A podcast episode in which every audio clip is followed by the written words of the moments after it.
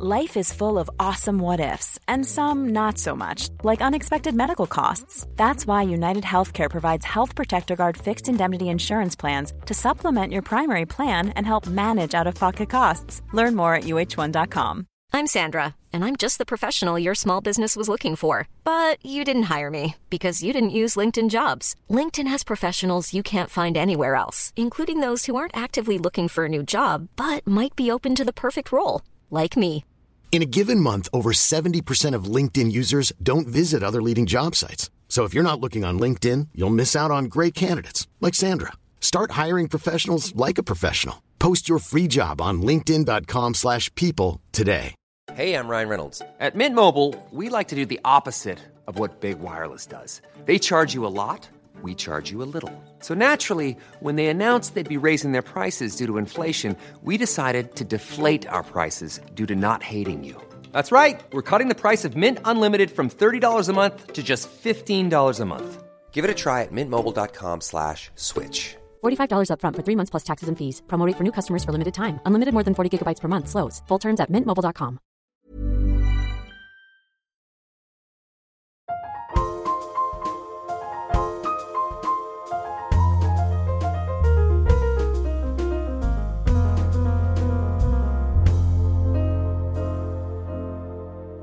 Hello, hello. Or should I say, bonjour, bonjour, bonjour, after my weekend in France. And welcome, bienvenue, to the Starting Line podcast with me, Rich Lee. I've just spent a lovely couple of days out in Paris watching the third place playoff. Well done, England, just about. And the final, the incredible final where South Africa beat New Zealand, deservedly, let's be honest. Went over with some school friends, and 20 something years later, it is just as silly and ridiculous being part of that group of friends. We enjoyed the atmosphere, we enjoyed a couple of beers, and looking at my Fitbit, I've done 40,000 steps, which when you compare that to James Cracknell or Calder Wood or Sean Conway or the person we've got coming up next episode, yes, of course, it pales in significance, but I quite chuffed with that. Getting on for 20 miles. Anyway, enough about that. Today's episode is with Charlie Mullins, OBE. He's the founder of Pimlico Plumbing, based in London, and the self styled most famous plumber in the world. Charlie was born in 1952 in North London to a working class family. And in his own words, they were very poor, and he remembers going to school with holes in his clothes.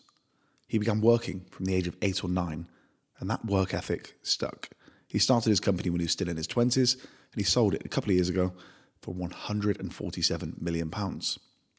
Pimlico Plumbing had at one point hundreds of recognisable vans driving all around London, and it was turning over £50 million a year. With that level of branding, Charlie's own recognisable appearance, and his controversial, impulsive, he would say straight talking, approach to many topics, he achieved a level of visibility in the media that few, if any, tradespeople and trade companies have even otherwise gained. Charlie was awarded an OBE in 2015 for services to business, and he's been an advisor to a handful of prime ministers and governments. We talk about a lot of topics, including his upbringing, what kind of father and husband he thinks he was, his recent ban from Twitter, having, in his own words, stepped over the line when speaking about London Mayor Sadiq Khan. We spoke about how that's likely to impact his own mayoral ambitions, how he thinks he wouldn't have said those things if he was in better health at the time, the new business he's creating that's going to rival Pimlico Plumbing, and how he doesn't care that they're quite upset about this new venture, and much, much more. Now, Charlie says some things, both in this conversation and outside of it, which I don't necessarily agree with. I think it's important to be able to sit across the table and have conversations with people we might not always agree with in good faith. I think all too often in 2023, we are seemingly collectively almost foaming at the mouth in our want for people to be punished and cancelled. And I air quoted that, you didn't see it. I think it's a dangerous game to play, if I'm honest. And it's a sure way to ensure that the question isn't if something we've done or said comes back to bite us on the backside, but when it comes back to bite us. I'm sure there's a phrase about throwing stones and glass houses that applies. And I would sooner have a conversation than maintain this polarization. At the best, I think opinions shift. And at the worst, opinions don't change, and each of you are only more staunch in your belief. This interview was recorded in Charlie's apartment overlooking the River Thames towards the end of October. I've recorded a handful of these intros for this episode. Charlie is, as I say, a controversial figure, and in my hope to interview people, successful people, and find out more about who they are and why they are who they are, and interrogate and investigate some of their thoughts, opinions, beliefs, and see just how those things might make that person just that bit different, just that bit more successful. And I'd hope that you all agree that the guests that we've had on in the last 12 episodes have been varied in terms of success, ambition, and backgrounds. So, all that is to be said, all that remains to be said, is without further ado, I bring to you my conversation with Charlie Mullins, OBE. The things I don't know about you, Charlie, are what happened before you got into plumbing. So I know you went to school, and I know that you hated school, and I know that you couldn't wait to leave and get on the tours with, with your mate. But before that, so where were you born and when were you born? Yeah, okay. Well, I was born in uh, 1952 in North London, Camden Town, that area, but moved to South London at uh, probably about 11 years of age. First time I went to work was probably about nine or 10 when I used to bunk off school, and which is quite known out there, and go and help this local plumber. And undoubtedly, that was my starting point. I was so impressed with him. You know, he had money, jewellery, house, lovely clothes, just motorbike, cars. So even at nine, you were impressed. Well, that, that's what impressed me. We come from a very poor background. Well, No- tell me no- more about that. So where where were your parents born? My mum was London and my dad was Sheffield from up that way. But, you know, I had three brothers, so, you know, they, they, they just had very basic jobs in a, father used to work in a factory and mother just like a cleaner kind of thing. Right. So money was very tight uh, at that stage. And there were Um, the four of you.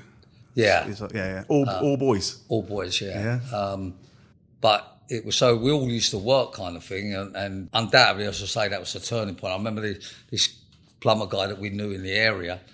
It was it was just, just like no one could work out why he's got all this money and different from everybody else kind of thing. And uh, I think I used to be off school quite a lot anyhow, just bunking off school anyhow, because obviously I was never going to be that academic. And um, So it didn't interest you.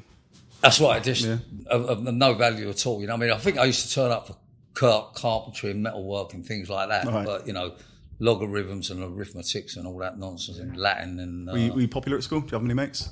I wouldn't say I was unpopular, but you know, I wasn't one that was in with a crowd kind of thing. You know, I would. I wouldn't say I'm not, not alone or far from that, but I wouldn't necessarily be in with the in crowd kind of thing. Right. Uh, and I knew I was different anyhow because I'd be going to work and you didn't used to really tell these people. You So know what I mean? all the others weren't really going to work. I mean, but but you were No. all in that kind of working class set. Like, you know, did you live near your mates? Well, I lived near them, but but you know maybe maybe some of them did have jobs. Uh, you know, I, I mean sometimes I used to work with some of them. If we go out car washing, you work together.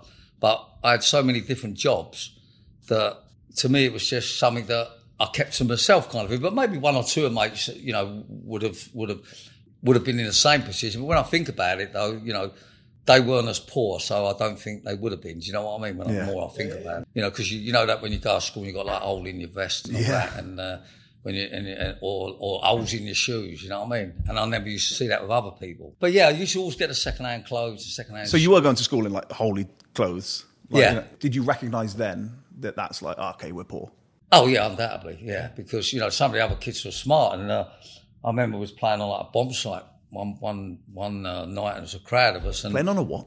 A bomb site. You know, A bomb site. a bomb site is where in the war, I wasn't around in the war, but they had bombed the building and it was left as a bomb site. So we used to call it like just a few buildings down, but the brickwork was still on the floor kind of thing, you know what I mean?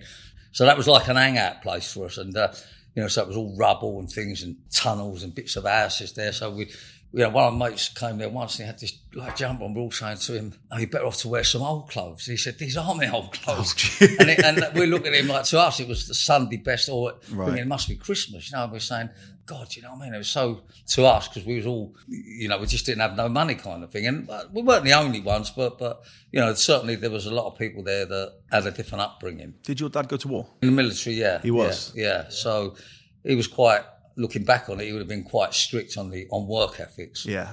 And, you know, so I he must have encouraged to go to work anyhow because uh, at that age, you know, I was, I was, I was working with Bill the plumber And uh, you know, I said to how impressed I was with, with with what he had. I just and he just said to me, look, if you you know become a plumber or do an apprenticeship, you'll have loads of money and you'll never be out of work. And and you know things like that that, that stuck in my mind, and it, it just impressed me so much. It just it just showed me how to make money, kind of thing. He was working in top houses like you know Hampstead, Primrose Hill, and everybody loved him. You know, I mean, everybody saw was like waiting for him and giving him tips and dinner and you know, I was just like blown away with it. And, and you know, I always say that when they talk about the seeds are sown, you know, un- undoubtedly when you're young, that was the turning point. And, you know, I say to people, if he'd have been a bank robber, I'd have been a bank robber, you know, because whatever he was doing, I wanted to do.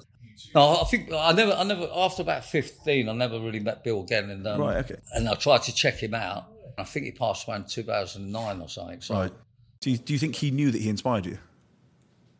I would, I would like to think so. To be honest, one of his, one of his daughters contacted me once and said, "Thanks for mentioning my dad in the book." And she was from like a second marriage Right. of him, and um, yeah, she contacted me, and that's when I found out that he passed away because. Um, you know, I hadn't sort of heard from him, and you know, I think he would have heard that I was doing okay. I'm pretty sure of that. You know, um, when I look back on it, but you know, to, I was I was sort of so busy that I didn't give a think of tracking him down and thanking him. He, he taught me so much. I mean, he just taught me.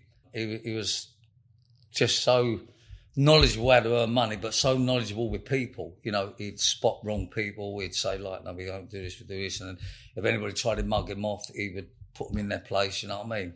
He was he was sort of not a guy that you would you wouldn't win one over of him kind of thing. I mean, he was sharp as a razor, the guy. When you were nine and you met Bill for the first time, then how old was he? In his twenties, thirties? What was? I would say he was in his thirties, probably late thirties, yeah. But he was just impressed me so much. But but that was just one job, you know, when I bunked off school. And then I used to deliver bag wash. I don't know if that, you know, you, people didn't have washing machines, so you take it to like a dry cleaners, but it weren't a dry cleaners. They would wash it and then you'd, you'd deliver it on a Saturday. So the guy would um, drive the van and he'd be delivering like people's bag wash and you- and and you get tips like that's that's what was the wages was the tips.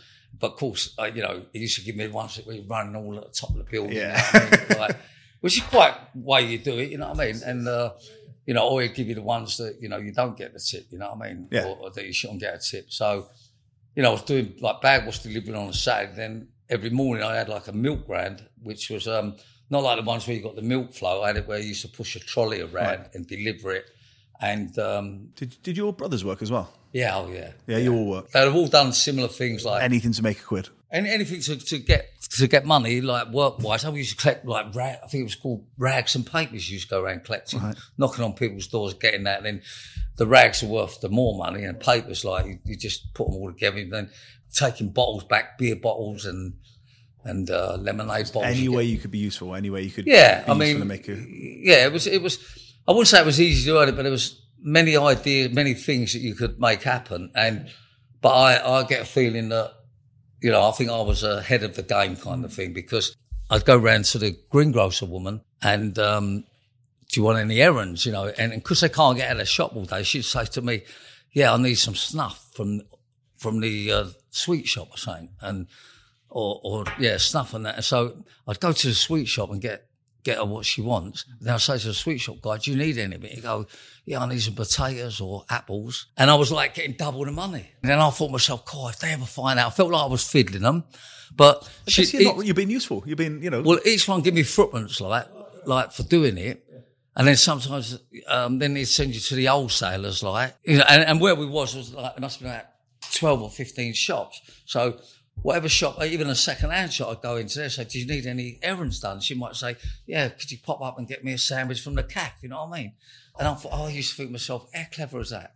You know what I mean? And, I, and I've seen in business a lot of people that do, um, you know, they do double things where, you know, especially in PR, they put you with someone else and they're getting money off of them, money off of you. So uh, I've sort of learned that thing where you can do, you know, twice as much, but it looks like you're only doing one lot kind of thing.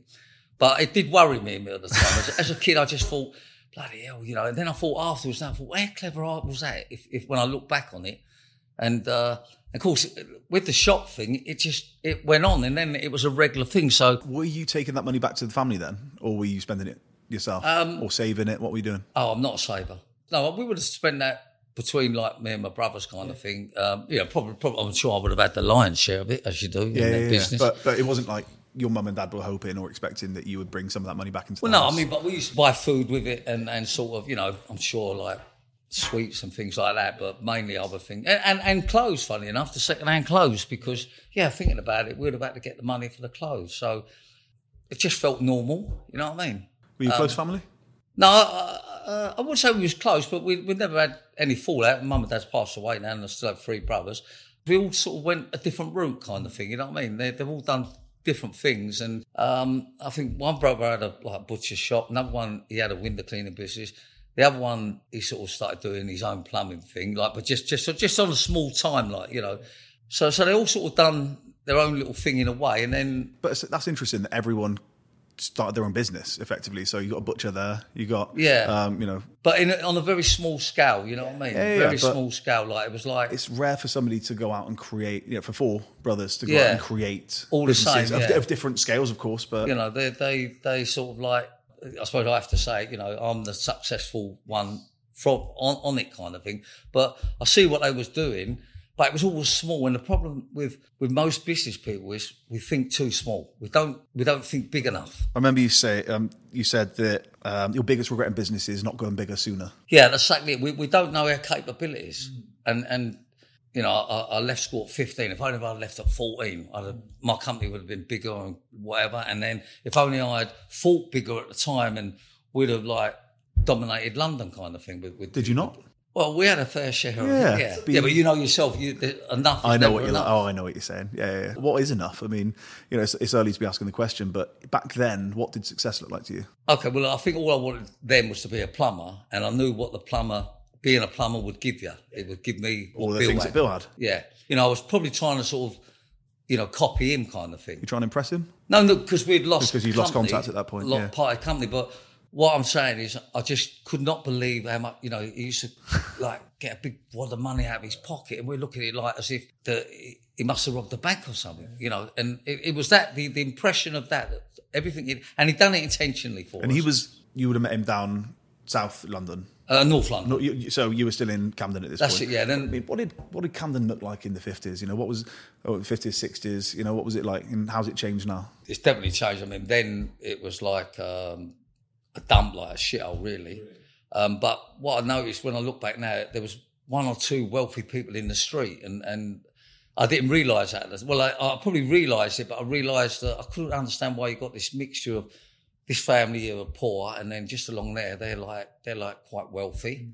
So I think it was a it was a mixture, but you only really notice mainly the people that like you, but all of a sudden you go, oh, them people down there, they've got a car, or them people have got like curtains up or something, you know what I mean?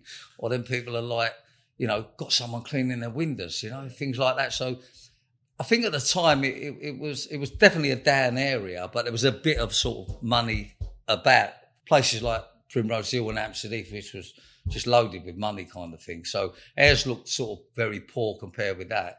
And the change of it now, I mean, uh, people tell me it's expensive, it's very trendy there. I mean, I wouldn't want to live there, that's for sure. Well, see, I, I never tend to mention Camden Town now, and I just say that when I'm from South London because, you know, from the later part of 11 onwards, you know, I was still doing jobs kind of thing, but I, I used to travel back to North London and do them. Yeah. Obviously not the milk range, you know what I mean? Yeah, yeah. But I was still going back there and, and uh, How do you get around? Tube.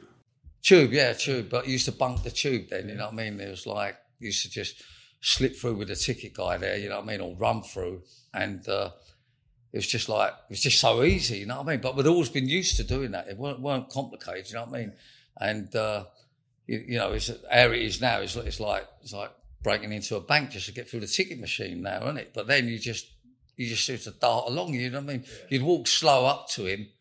And then as soon as he takes someone's ticket, and of course he can't run after you because you know Yeah, that's he's got to stay there, right? Yeah. Well, then when, when sometimes they did used to chase you, then the rest of your mates used to slip through. You know what I mean? So, and of course you get good at them type of things. I think you get very streetwise. And with Bill, I mean, he was so I say so sharp as a razor. It was just like incredible. I actually thought that when we used to work in these big houses, you know, the, the general talk in uh, around the area was, you know, that he's a crook and uh, where does he get all this money? And he, he used to go out at night on his motorbike.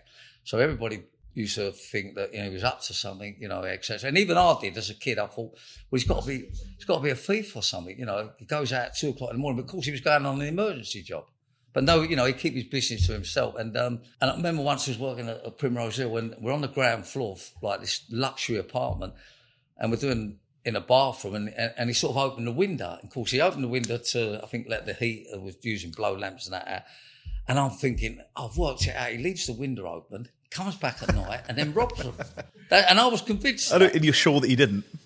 Oh, for sure. Yeah? Because they loved him too much. Because you know, it's just you know, if he, it, it, it just wouldn't work that way. But but in my mind as a kid, I'm thinking, oh, I, I've sussed him out.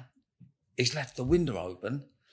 But of course, these people you can leave windows open because it was all like communal, like you know. In other words, they, it, there was money people. Yeah, but yeah. Where in where we were, the poorer you was, you couldn't leave your window open because someone would get in there. You know what I mean? Like, and and I thought, you know what? I've sussed Bill out. He's, he's a crook. Like he comes back at night. Of course, like we repaired a lead pipe in the in the front garden, and and me being a kid, I'm like digging the hole and loving it. You know, water and mud and everything. You know, I remember there's a load of mud on me, and and and, and the woman said to me, "Oh, I bet your mum will go go off about that kind of thing." And you know, I, don't know what my reply was. but Bill said to me out was, "Look, if they ever say that to you again, tell me your mum's dead, and they give you money." You know what I mean? No, I just that's that's what he told me. And but I'm sure I would have used that. You know what I mean? He said, "You know, you tell me you ain't got a mum, and they give you money, like you know." And then and but there's things like that I remember. And would have I used that line? I'm sure I would have done. You know what I mean? I mean, whether when people call you entrepreneur, businessman, call you what you want, but I I regard myself as a money getter, and um, I don't know many people that are better money getter than me. When, when, when things were going there, or through my life, or once things started going, you know, I remember once I used to work with Sammy Fox's dad, Pat Fox, and he was a carpenter, and he was a great money getter. So I think I picked up bits from him. Do you think being poorer was a reason that you wanted to do that? Undoubtedly. I mean, if I if I'd have had money, I mean, you wouldn't get the work ethics because you wouldn't have gone to work. And people used to say to me, "You don't stop working." Like you know, I'd be working every hour possible, and seven days a week. And I'd, I'd get home, and if I got another emergency on the way home, I'd just turn the cop van round, go back. People going like, and sometimes I have people with me. That's when I was on the tools, and they're going like, "I can't do any more hours. I've got to go home." I used to think that, you know, if there's an opportunity to get money, don't turn it down because if everybody can pick and choose when, when you when you want to earn money, everyone will be a millionaire. Of course, with that work ethics that definitely come from poor background, definitely come from Bill, definitely come from doing all the jobs. When did your parents pass away, if you don't mind me asking? Uh, I think about five six years ago. So they saw the success. They, they sort of see it, but I'm not sure that like I I didn't really publicise it, if you know what I mean. So I, I don't really know what they thought. When you say you didn't publicise it, Well, what I'm trying to say, I'm not a guy walking around saying, you know, I'm Yeah, I've got this, I've got two this, yeah, grand yeah, a week, and you know, what I mean, and and and you know, and certainly not the worst thing you can do to people that have no money Mm. is to be braggy. You know what I mean? Like, you know, especially your own parents. You know, I think they would see the bit of success, but they wouldn't have seen the full lot of it. I don't think because just give them obviously a few quid here and there, kind of thing. But if I had that opportunity again, it would be totally different. But you know, I, I, I sort of wasn't generous enough. But but then you know, they weren't the type that quite proud people possibly. Yeah, yeah. Would, would they have taken it if you would have put like if you like right here's a house, here's money? Would, would they have taken I, I, it? presu- I don't know, but you know, all I'm saying when people say, "Did you?" You know, but you looked after your parents. You know, I, I can honestly say I, I don't think I did. You know, but obviously, if I see him, I'll give him a few quid. Uh, But you know, I don't think it would have been acceptable to.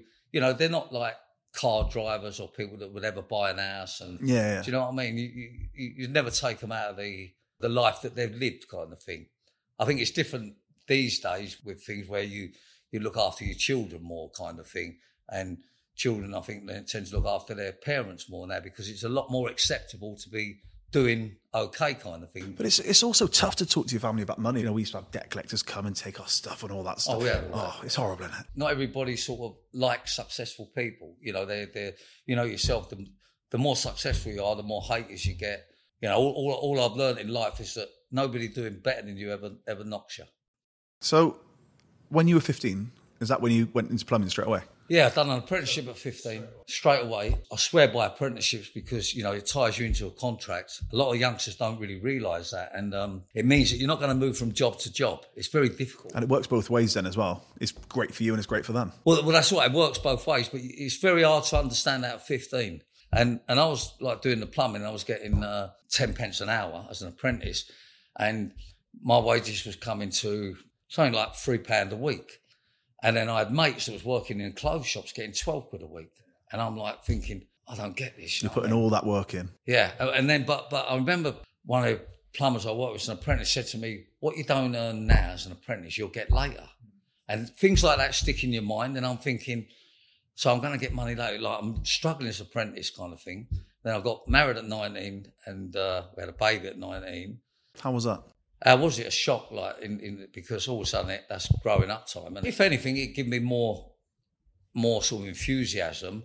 You know, I always wanted to buy my own house, and I think I bought my first house at about 24, 25, which it seemed quite young then because I never knew anyone that had an house in my family, and um, and I remember getting hundred percent mortgage, and and um, I think, and I somehow got it off the council, even though it wasn't a council house. I mean, I had a way that you done something that made it work, and I was self-employed, but I went, I went on a company, said to them, look, I'm self-employed, but put me on the books for a little while. And, and of course, it managed to get the mortgage thing. And I, I was just shocked. Like, you know, I'm thinking to myself, God, blimey, you've got this mortgage now. And the first house I bought was £9,000. And the last place I bought was this where we are now, my penthouse, and that was 10 million. So, you know, like when I look at that type of comparison, I think myself, well, it was an achievement to buy the first house, and I'm, I was so excited about it. But the problem is, you know, I was renovating it and all and working, and you know, but but the good thing is, you know, I had the time and energy, drive, enthusiasm. You've got you've got to have that, and I realise now that often people say, "How comes millions of plumbing companies? How comes your ones like sticks out? How comes this and how comes that?" And you know, I think the same old thing. You know, if if you do what everyone else does, then you know, and it was the right way, then everyone would be a millionaire, wouldn't they? And I thought to myself, so you've got to do different. You know, and, and like if I sit at a table and four people say, we're going to go for this, I'll, I'll drop that out. I'll do the other one. I'll, I'll take a chance on the other one because if everyone was, was right all the time, they'd all be millionaires. So I, I go against what I would call the grain of people. You know what I mean? They go apprenticeship from 15. Um, yeah. But after the apprenticeship, did you work for anybody else again? No. How old were you when you started Pimlico? 27, I think. And that I was working with Pat Fox then, you know, the Sammy Fox's dad. And it was quite strange. I was working in the Pimlico area and um, was working for Pimlico Properties doing some work. And Pat, Pat knew the guy quite well. At that time, I think it was changing the big house into little flats. And we, you know, we, we, was, we was doing very well kind of thing and uh, and he was a great money getter, Pat. You know, no two ways about that. And then he said like that his daughter was going in to be this page three, Sam Fox, and he said uh, I'm going to take three weeks off, and then I'll be back, kind of thing. So I carried on a job. Well, Pat never come back and he never picked a saw up again. Do you know what I mean? He obviously see there was lots of money there, so so he, he went off, thing, and and I'm still in Pimlico. I think they the guy in, in the estate agents at that time offered me and Pat a room in the basement because he knew Pat more than me. So Pat was a bit dubious on it, you know, like I was. So he, he, he went off and done this with, with his daughter. And then the guy offered it to me, and I'm having sleepless nights. I think, why would I, I just couldn't work out why does the plumber need this room? You know, I just couldn't work it out at all. And uh, I thought maybe I store things there. And he started saying, like, you know, you can have a bit of an office. He said, and uh, we'll answer the phones for you. And then uh, then I started smelling a rat. I think, well, if you're answering the phones, he, he wants dosh off you. Mm-hmm. So um, there was answering machines at the time. So I used to put an answering machine in. And I'd just have this one room and I'd go back, this is a machine, get a job off it. Like go and do the job, come back. And then all of a sudden, then then the penny dropped, and, and my turning point again was employing people. And I say to anybody now, if you want to be successful, you've got to employ people. You know, because every every everybody like says, oh, you know, I don't want to get bigger company, I don't want to this, don't want to employ people. And I say to people, it, it's a double-edged sword. Like the the worst thing in business is employing people, but it's also the best thing. One guy said to me once, I was working in his sweet shop, and it uh, was a friend of a friend of mine, like, but he was in business, and I went and bought a sweet shop because I'm thinking he's having it right off in this sweet shop, but he had flats above it, and so I was doing work there, and he said, and he said, what you need to do is get more Charlies, more people like you, and like the penny dropped again. He said, that's what you need to get. He said, because you can't be in two places. And then, you know, all these things that, that certain pointless things indicated. And then, you know, when I took the office on and I'm thinking, well, I remember him saying, I've got to get people. And, and the big fear. And, and I, I took some old biddy on a retired um, school teacher. I thought she can answer the phone and do the letters or you know, typing and all that. To be honest, I think she was past sell by date, you know what I mean? Because I quickly learned that she just weren't keeping up on it or we was getting, work was coming in. I started taking on people. So, you know, I switched from the tools to being in the office. How quickly did you go from that? How quickly from starting the company to, to you being less on the tools?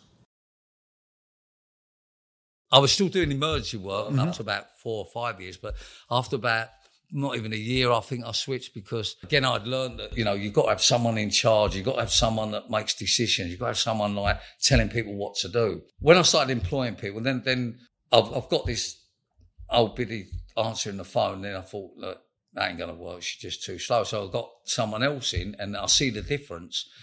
And then I'm thinking, right, well, if I'm in here and all, I can pick the phones up and start getting the work. And then, you know, so that's it. And then, you know, I remember over in Pimlico, we had 20 people and you start setting figures of how many people you want to employ.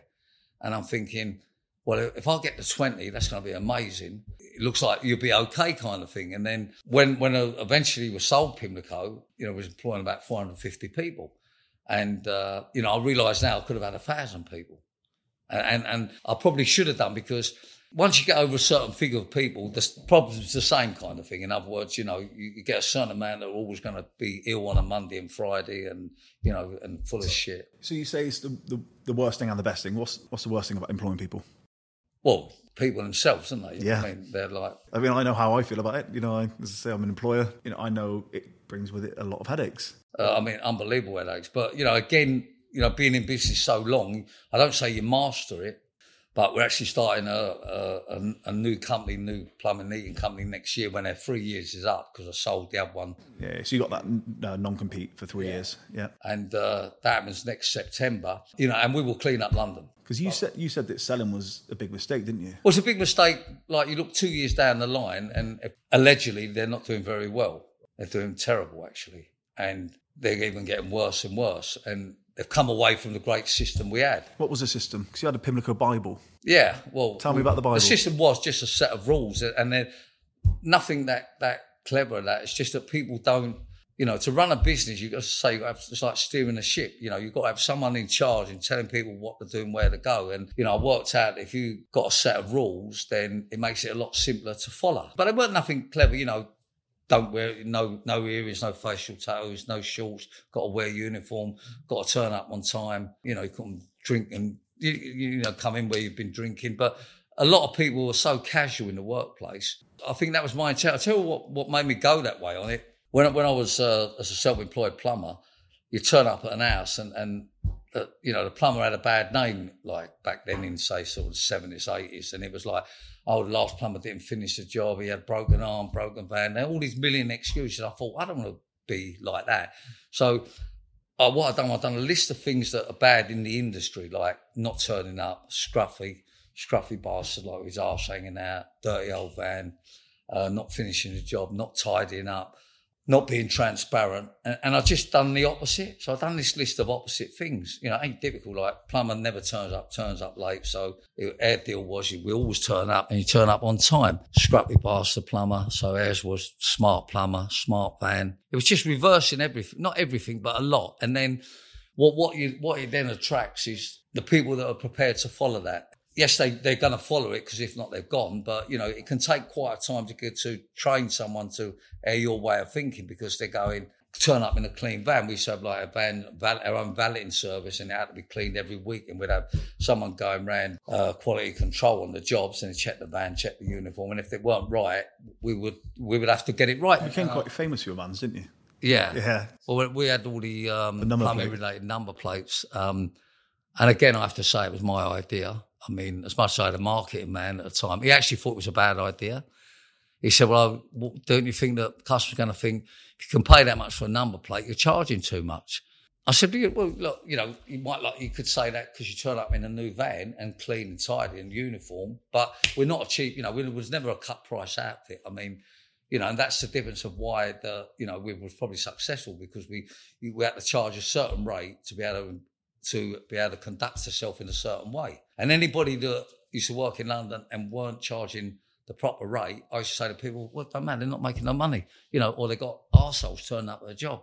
And you know, don't worry, we'll get that job anyhow because they'll fuck it up. You know what I mean? I mean, you know, you got to, you you know to get the right people, as you know, you've got to pay the right money. And uh, and from a customer's point of view, I learned very quickly that people will always pay for quality. You know, so the, the price ain't their main problem. The main problem is will you turn up? Are you honest? Will you get the job done? Will you come back if there's a problem? And you know that's the way we run our business. So so it was. I mean, when I think about it, it was, we used to do two two and a half thousand jobs a week at the end there, and I think that the figure was something between seventy five and eighty five percent of the customer had used us before. we Return, but now in plumbing that was never done. I used to talk like I used to talk to plumbers years ago, and they'd go, "Oh yeah, I've gone in there, ripped her off, like because you're never going back." And you know, but they they they're that foolish people that, that the best way to run a business is is existing customers, return customer base. And I've quickly learned that because my sort of motto to, to the company was or to customers, you know, once you become a Pimlico customer, you become a Pimlico customer for life.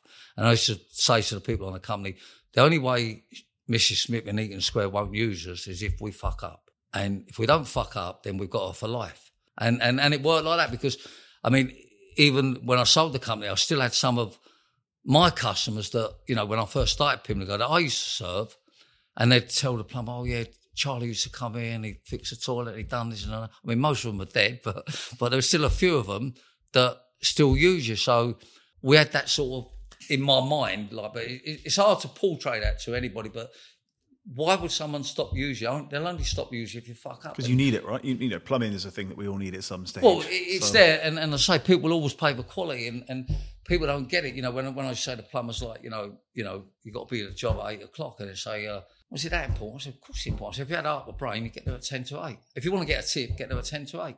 And and you know, I, I could teach certain people, guaranteed that that you'll be have a satisfied customer. You know, and like we was very transparent. We was like the first plumbing company I think ever to put our prices on the website and, and, and we had them on our invoice. So you had to follow the price band, you know, on an hourly rate or you give them an estimate and it had to be within 10%. So by being transparent, I mean, I used to talk to other plumbing companies going, oh, you've got to be stupid. He said, never tell them how much the material costs, never this, never that. But I learned to be, the transparency made it that pe- people want to be able to trust I think you. the thing is, there's always a fear of being ripped off, isn't there? As a customer, exactly. as you know, as when a tradesman comes in, I'll always bow down to an expert. You know, if somebody can do something better than I can, I'll pay them for that job. But there is a concern that, much like mechanics and things like that, that they're going to try and rip you off. Exactly. So the, the more reassured you can make somebody feel, the more they're going well, to trust well, that, you. That's exactly what Pimlico done, and I think we was one of the, probably the first to do it because people say, "I mean, you've got to be mad putting this and telling them that." Your next company, how's that going to be different from Pimlico? Well, it's going to it's going to be um, more advanced, and it's going to have even better quality people, but less people. So it's going to be a very much a, a premier service that people will pay a decent price for, but you will get the best quality. Do you have a name for it? It's called the WeFix team. The WeFix team. Yeah, and, and it'll be a premier service, but we won't employ as many people because we we don't want arseholes basically.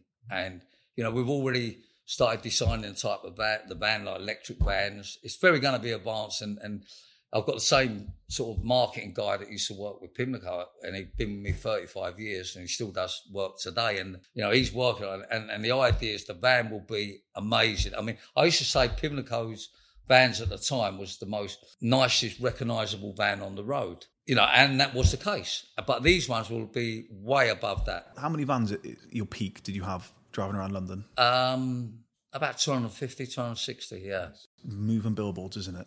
Yeah it's an amazing amount of business people or tradesmen don't get the value of a sign written vehicle. I mean, I actually think the law should be that any tradesman working in London should have his company name on the van. Pimlico's best advertising tool was their van. So we maximised on that with the number plates, the like uh, sign on the top. Now the new company will have all this, but advanced. That'll be digital, and you know, the less you can say on marketing uh, or on advertising sometimes is, is more. And, um, you know, seeing what I'm seeing, where, where we're going, I mean, there won't be a van that can touch it on the road. So you sold in 2021 to a US company called Neighborly. That's correct, yeah. Do you think they're going to be upset about you starting a new company? do you care? I don't care, but yes, they are upset. They're already. They already know. Oh, of course they do. I mean, um, you know, I mean, I've got nothing to hide. We're not doing nothing wrong. What are you doing it for? You've got the money. You don't need to. Why are you doing it? I've got big family, 10 grandchildren, and, you know, a lot of the grandchildren and, son, and my sons that and family worked on the company before. So I want to make it very much a, a, company business. And my part of be it is just my knowledge and involvement. And then it's for them then, you know, and that's their future. You know, I think if I went at it full time, it ain't what I want to be doing full time now. And, and right as you say, I ain't short of a few quid. So, you know, it's not about money, but I just see it as another opportunity. And and as I say, you, you know, when when you when you when you start a business, say from your own van, like thirty five quid van and a bag of tools, then you sell it for one hundred and forty eight mil or something at the end. So I've I've sort of seen the story from the bottom end to the top, what you can achieve. I know that anything I pass on my knowledge, and a lot of my family worked with me years, will work. I just know. I mean, it's like, yes, it's a lot, lot tougher out there. Okay, yeah, I agree. Of course, it's tougher out there. But people have still got their plumbing, and people will always pay for quality. There's no two way. It's a bit like, you know, Savile Row has got less tailors. You still got people will go in there and still pay six grand for a suit, including me. And you've got someone else that uh, go wherever they want to go, kind of thing. And and so you know, there's still a market for for quality. And in in plumbing, I mean, if you think plumbers are expensive now, just the way it's going with the shortage of tradesmen and the EU, like the not the free movement, and and unfortunately, you know, kids are not being trained up. You know, a trade any tradesman now that's got his head screwed on could become a millionaire. That, that's my way of. I'm not going to use that if I could do it. Anyone can do it. But if if you if you're a good tradesman and you know how to run a business, I suppose. But I'm just trying to say it's, it's a it's a golden opportunity to become rich. There, there's no two ways about that. You're working a lot. So you start Pimlico, as you say, 27. How many kids you got at that point? Four. Four. So you had all your kids before you were 27. Like, what kind of dad were you? Were you present or were you always working? Like I was on, on call, wasn't I? I was on call. No, look, I have to say that side of it. You know, the, the wife at the time, she, she, you know, was was dealing with the children, and and I'd be working. Yeah, I, I don't, you know, but things have changed. Then, you know, in other words, I, didn't see it so like like today. That's a different kind of thing. You know, they they they they do this, do that. But no, I'm not going to say I was like a, a dad that was always at home. But yes, I definitely you know, provided, you know, we had a great home, great lifestyle, everything we want, you know what I mean? All, and, and all the family enjoyed that. So the, the two don't quite work. you got to do one or the other kind of. That's the route I took. And, and, and I don't regret that because, well, we, I wouldn't be today where I am today if it weren't for that, you know. But, but unfortunately, I think when someone becomes successful, something has to go on the way.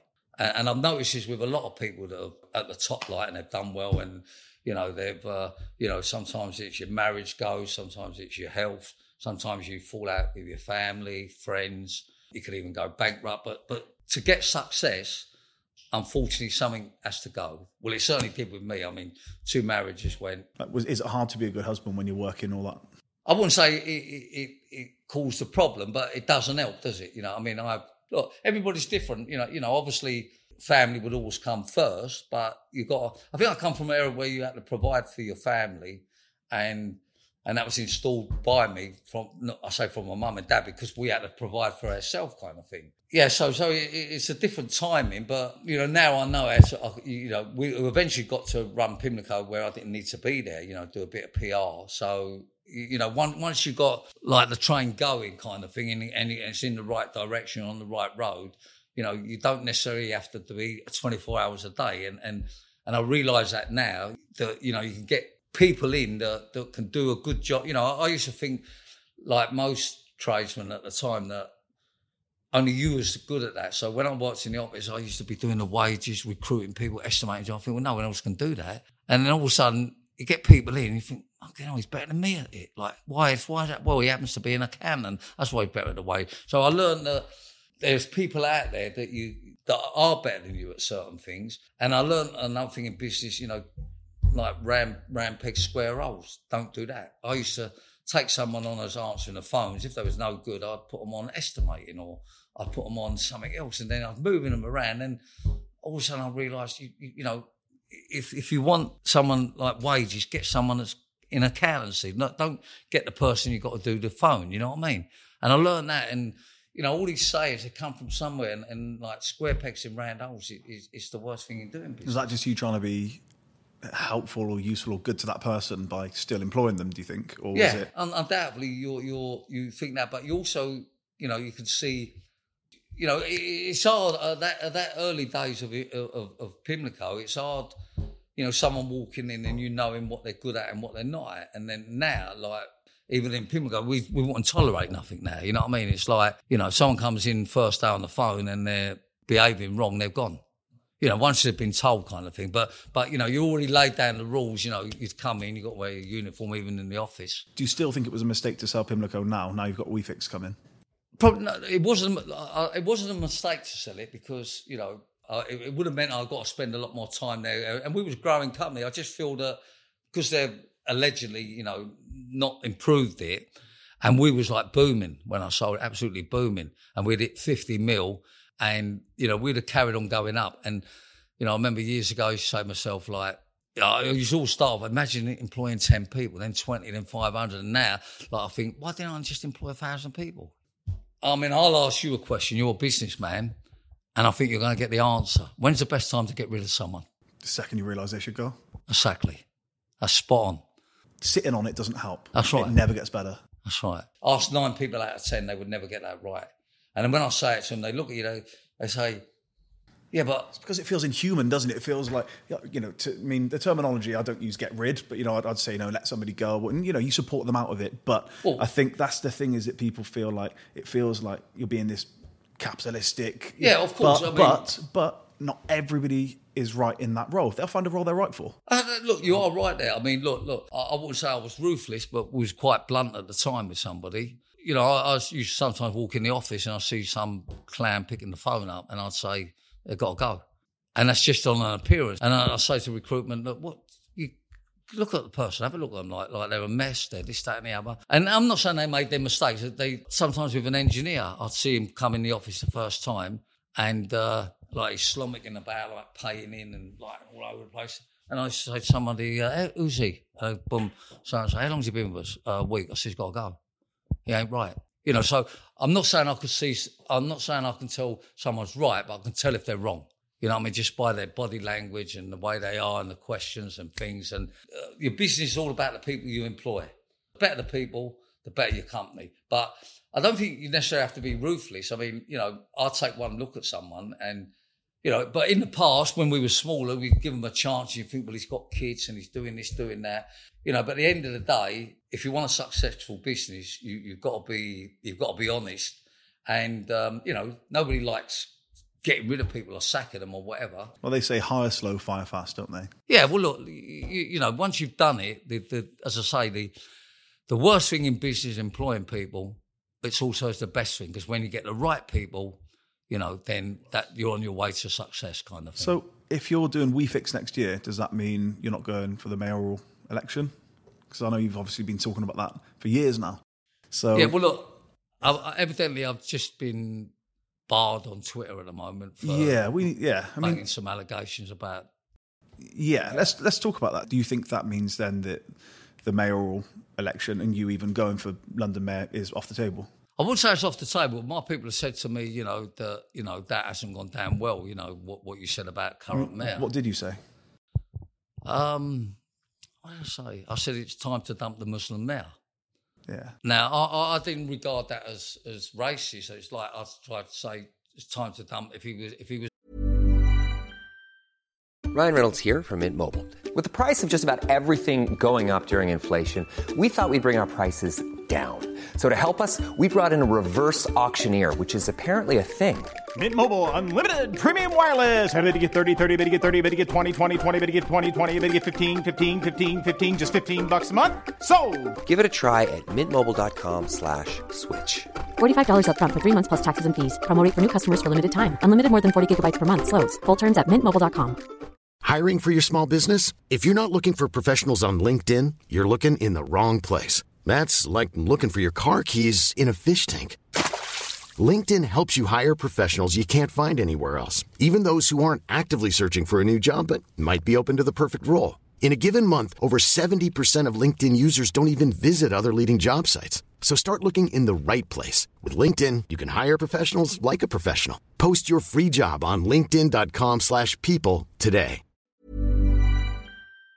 It's Irish, the, the, the, the Irish. Would you have said that? Sorry? Would you have said that? Would you have said it's dark time to dump the Irish mayor? Yeah, or, or like if he, if he if he was like you know, for, well, he, he's- you know, if he, wherever he was from, I would have said that. It wasn't meant as a Muslim thing. I, I mean, he's a Muslim, and I just said it's time to dump the Muslim mayor. And then, Do you regret saying it?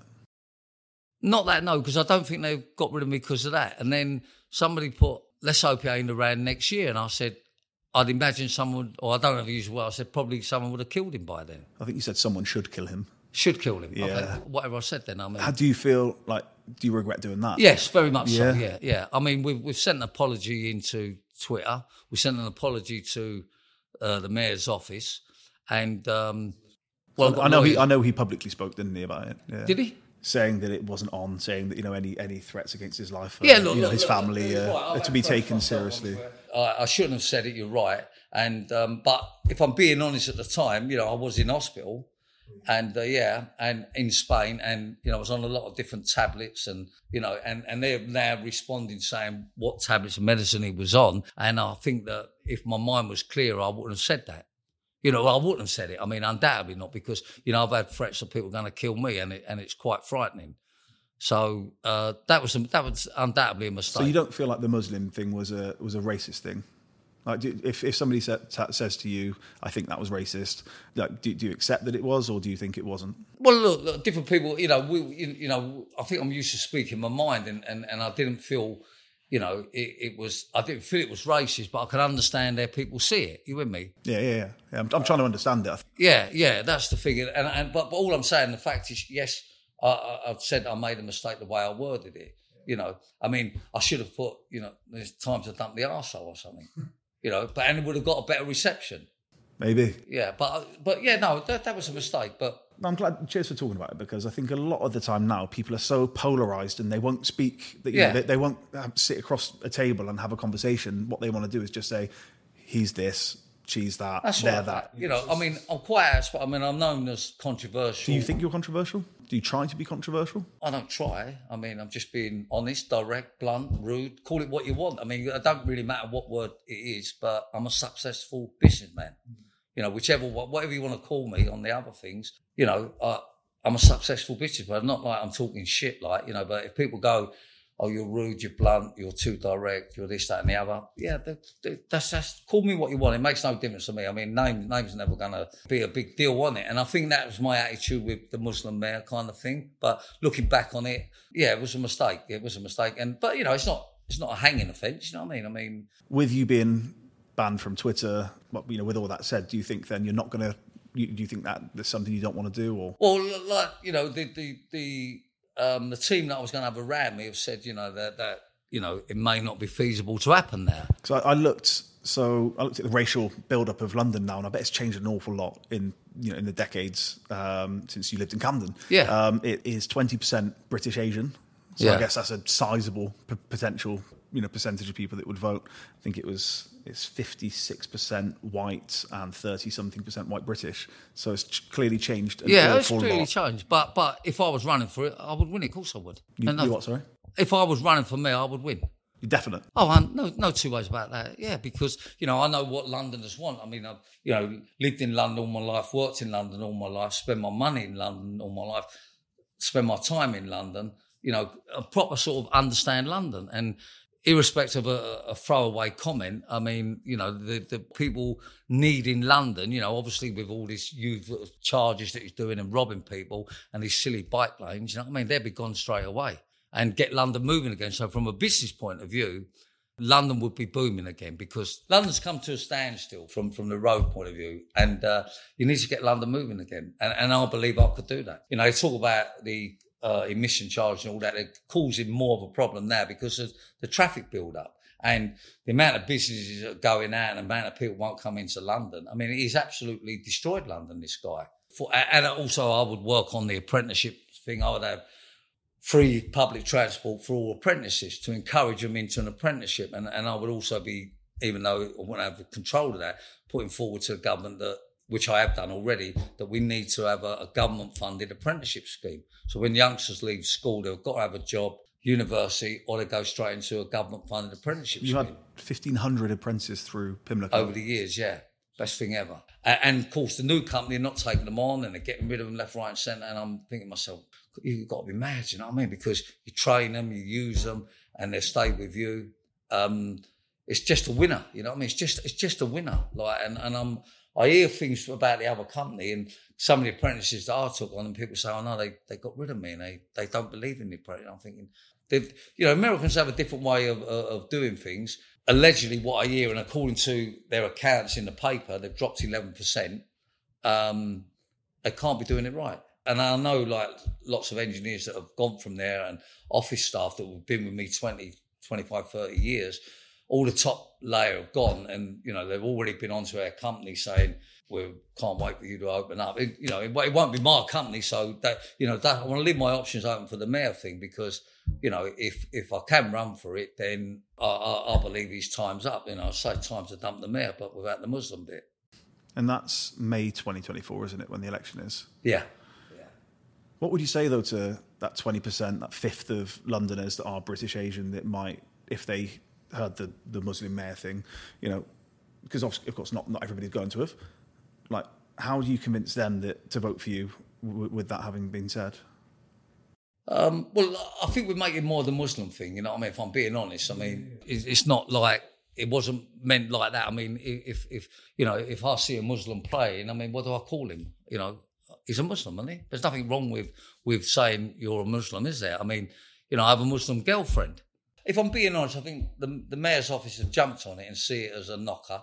And you know, I fought bigger battles than that. I don't see it as a big deal. I mean, you know, I'm an honest guy in that, and and you know, I know that if you got London moving and you stop ripping off Londoners, whether it don't matter whether they're Muslim or whether they're wherever they come from, then they're going to want to vote for you. If you, you know, if you give someone, something, if you're helping somebody, they're going to vote for you. And I, I don't feel that a current mayor is helping anybody other than himself and and, and like the mayor's office kind of thing. He's just ripping people off, you know. And that's one thing I would not do is rip people off. I mean, you've got to incentivise people.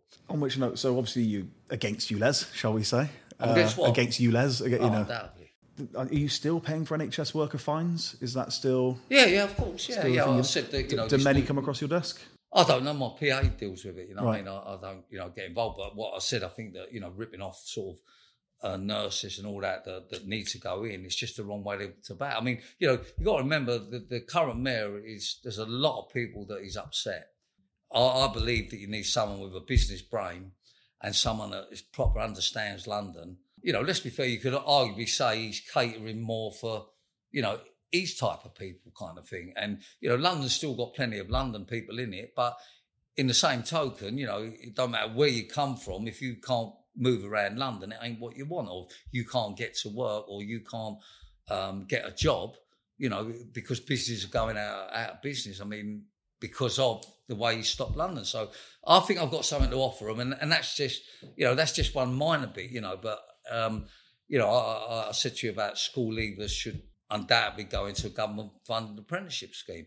And I spoke to two or three prime ministers over the years over it, and um, you know they always keep making excuses. Oh, it's not that simple, Charlie. Really, not that simple. And, and I remember Boris when he was running for London mayor, and, and he came round our, our office and said, you know, how can we cut down crime on the street? And I'm looking at Boris and thinking, are you that fit? Like, you know what I mean? I said, all you've got to do is get him a job. Who, who, what do you mean? I'm better than that, you know? and uh, I said, look, when, when, whenever a youngster gets in trouble, he normally says, I don't have a job, I've got no future, got nothing to do. And I said, you know, you don't really find people, you know, that are in a job going around stabbing people, kind of thing, you know, you know, you know. So if you give them a job, give them a, a future incentive. I said, crime on the street would cut down, rehabilitation, you know, prisons, all, all this would cut down because government said to me it would be quite an expensive scheme to run. And I said, you'll be like, if you want to make money, there's a way to make money The because savings elsewhere. rather than giving someone benefit money, like to sit at home and watch Jeremy Kyle at the time or some other thing, give them like a job allowance. I said, so you know that money would go to the employer, who would then who would then put the same amount, and so all of a sudden that apprentice is getting double the money that because apprentices you're not paid enough. There was the Kickstart scheme. I don't know if you saw that. The Kickstart scheme um, post COVID, just to try and get more people into the workplace. Um, it was a great, you know, I really championed it. It was a way to, effectively, it was that. But then for some reason, I think it might be cut short now. It's, you know, it's, it's like they, they go halfway to doing something good. Because Yeah. I, I remember when that came out, I was like, hang on, I can get talent.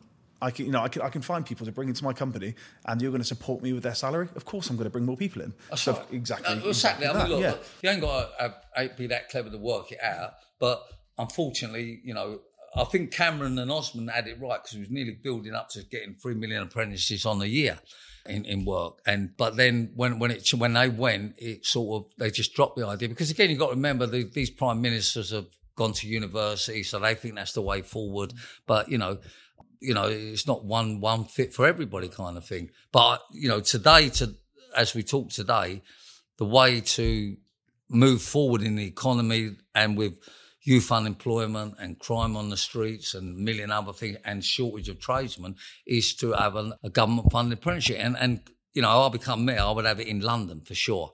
You know, just to get youngsters a job. And, and, and that's a vote winner. I mean, I'm not doing it just because it's a vote winner. I'm doing it because I can see a big future in it. And and you got to remember that them youngsters would vote for you, plus their parents would vote for you. And then someone else said to me, but if you, I think it was Vanessa Feltz was doing a, a TV interview about it, and, and she said, "So you do away with the bicycle lane?" She said, "Well, that's not a vote winner." I said, "You're right, it's not a vote winner." I said, "But I'm, I'm not doing it to win votes. I'm doing it because it's it's messing London up. You know, it's a knock-on effect that you know, as I said, they're not used 22 hours a day. Now, if that's right, then and all this emission nonsense is nonsense. You know what I mean? And that's what Khan plays on. Whether you encourage people like such as sort of- NHS staff and that, and have the free passes for for for the um, London Transport Service, and and you know things have got to be improved. But but the, you know the the the biggest thing that I see at the moment is that London traffic is just a nightmare.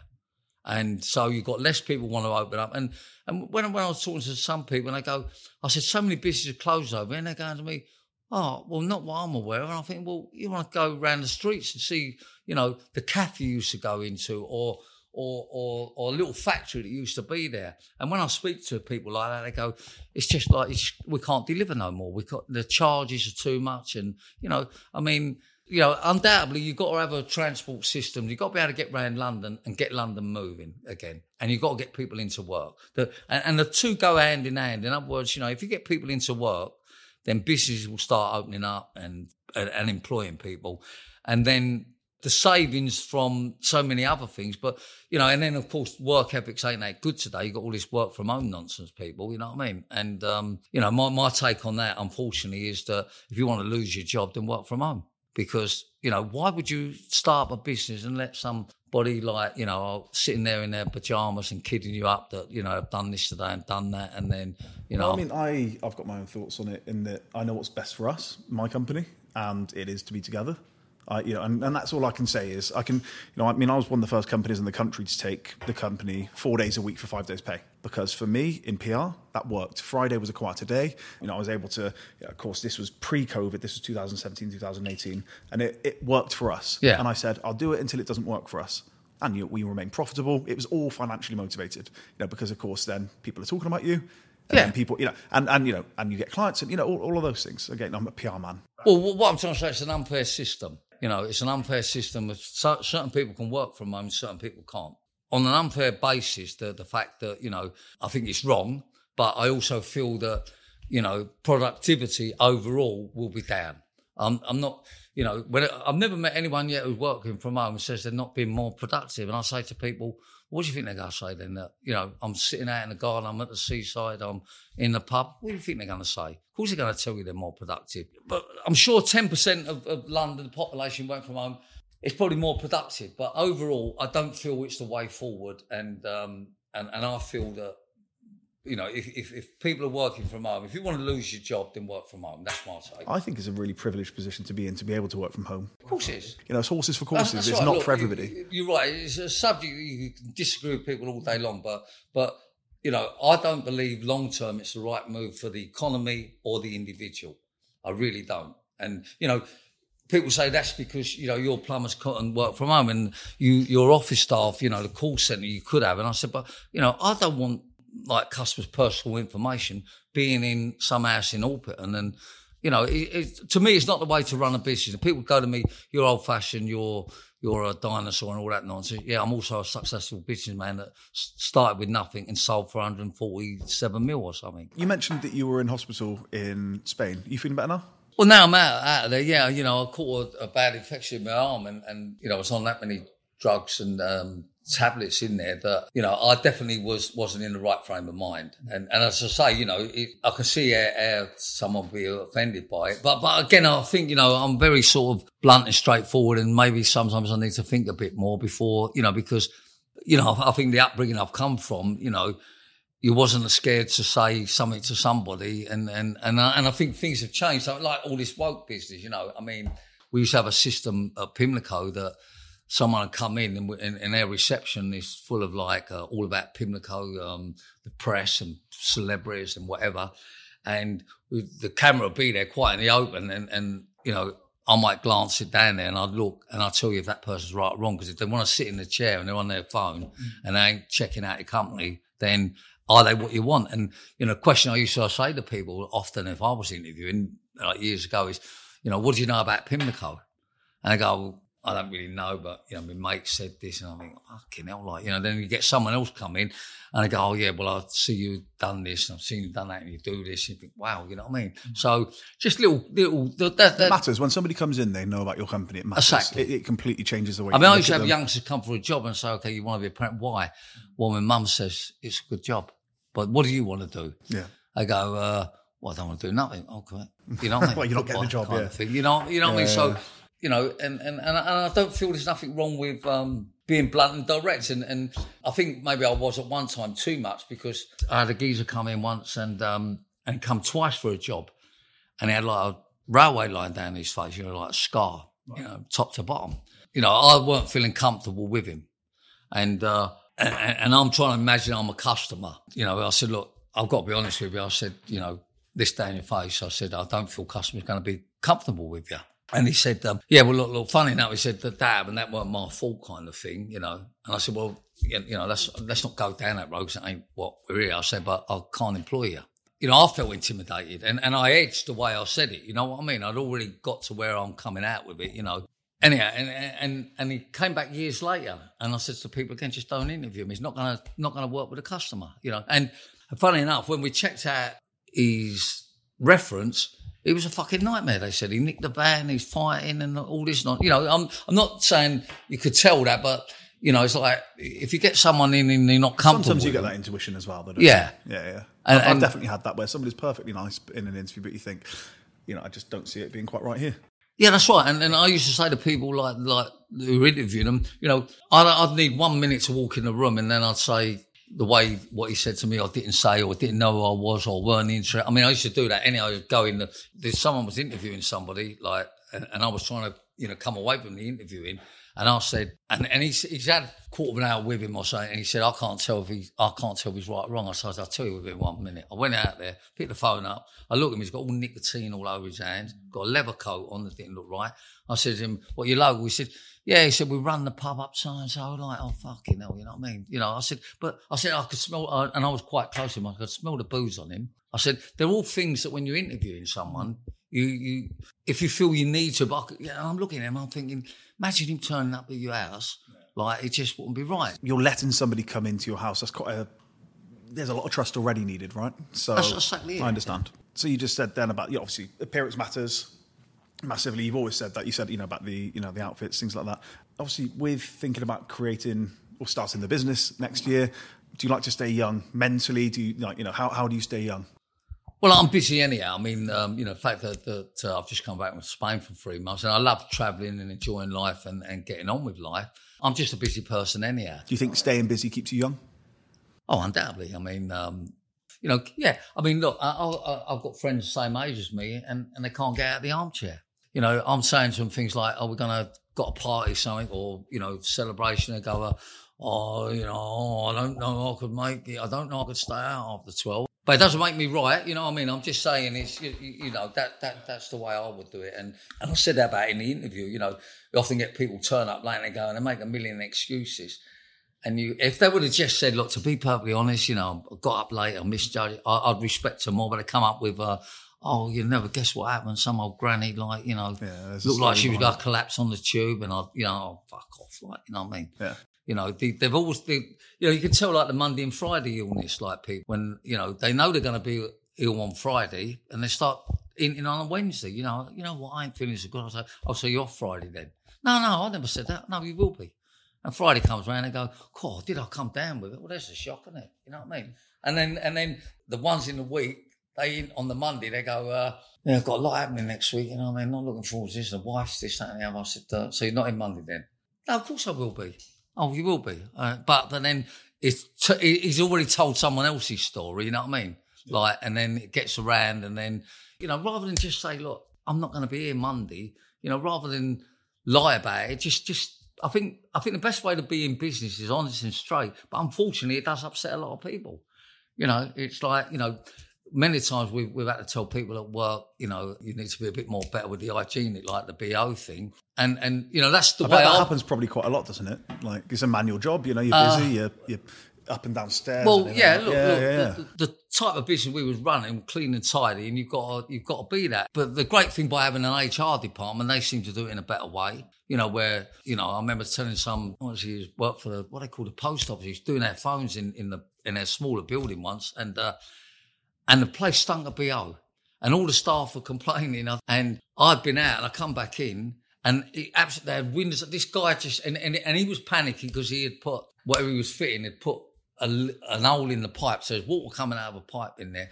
He's panicking, sweating. They're all like going around with sprays. that was there. And I just said to geezer, I said, you got to go, mate. I said, you stink of BO. But I didn't mean to be so, you know, but in other words, somebody had to tell him. And and I just walked back in and I was, I was saying to them, just tell the geezer to go. They said, I can't. And I said, mate, you've got to go. I said, you stink of BO. But, uh, you know, now I get the HR to do it. The HR would say, look, you have an hygienic problem and, you know. Yeah, they'll say it in a much nicer way. Yeah, yeah they yeah. do it in a different way. And, you know, look, I say, I'm not saying I'm right, but that, that was in them days. And, you know, when, when HR rung me up and, or someone said about this guy and all that, he's, he's like been on the computer, like, you know, look, checking out holidays and all that. So just, just get rid of him. It's got to go. I mean, that was their policy. You don't use it for private use. And we tell people that the computer systems are regularly checked and we'd supply computers in like a little lunch area that they can get on. You know, we got rid of a few people like, and it's quite a good way of getting rid of them. And, and they think they're outwitting you, kind of thing. They're clueless, you know what I mean? Absolutely clueless. I mean, say we've got someone we think ain't right, let's just say the computer man, check out what, what they've been up to, if they've been up to, and if they've over the other thing don't matter, but if they've overdone it, you just boom, simple, simple. You know what I mean? But but most people like guidelines and rules. You know, most people would say to you, "Oh, I'd rather wear a uniform and you know, I'd rather have a clean van." But you got, you know, these other people that go. I remember some guy came in once, and before we made the Pimlico Bible, we had like signs up in this little reception area saying, you know, no ponytails, no earrings, no facial tattoos, can't wear shorts, can't wear trainers, got to wear the uniform. And some geezer came in, he'd come for an interview and he said, um, oh, he, he, was waiting like, and so he's reading all the signs. I went out there and he said, uh, oh, I, I, don't want to work here. He says, like the army. I said, you're right, you don't want to work here. You know, and, and, and you don't want them type of people. I mean, the signs frightened him, you know what I mean? And I'm thinking.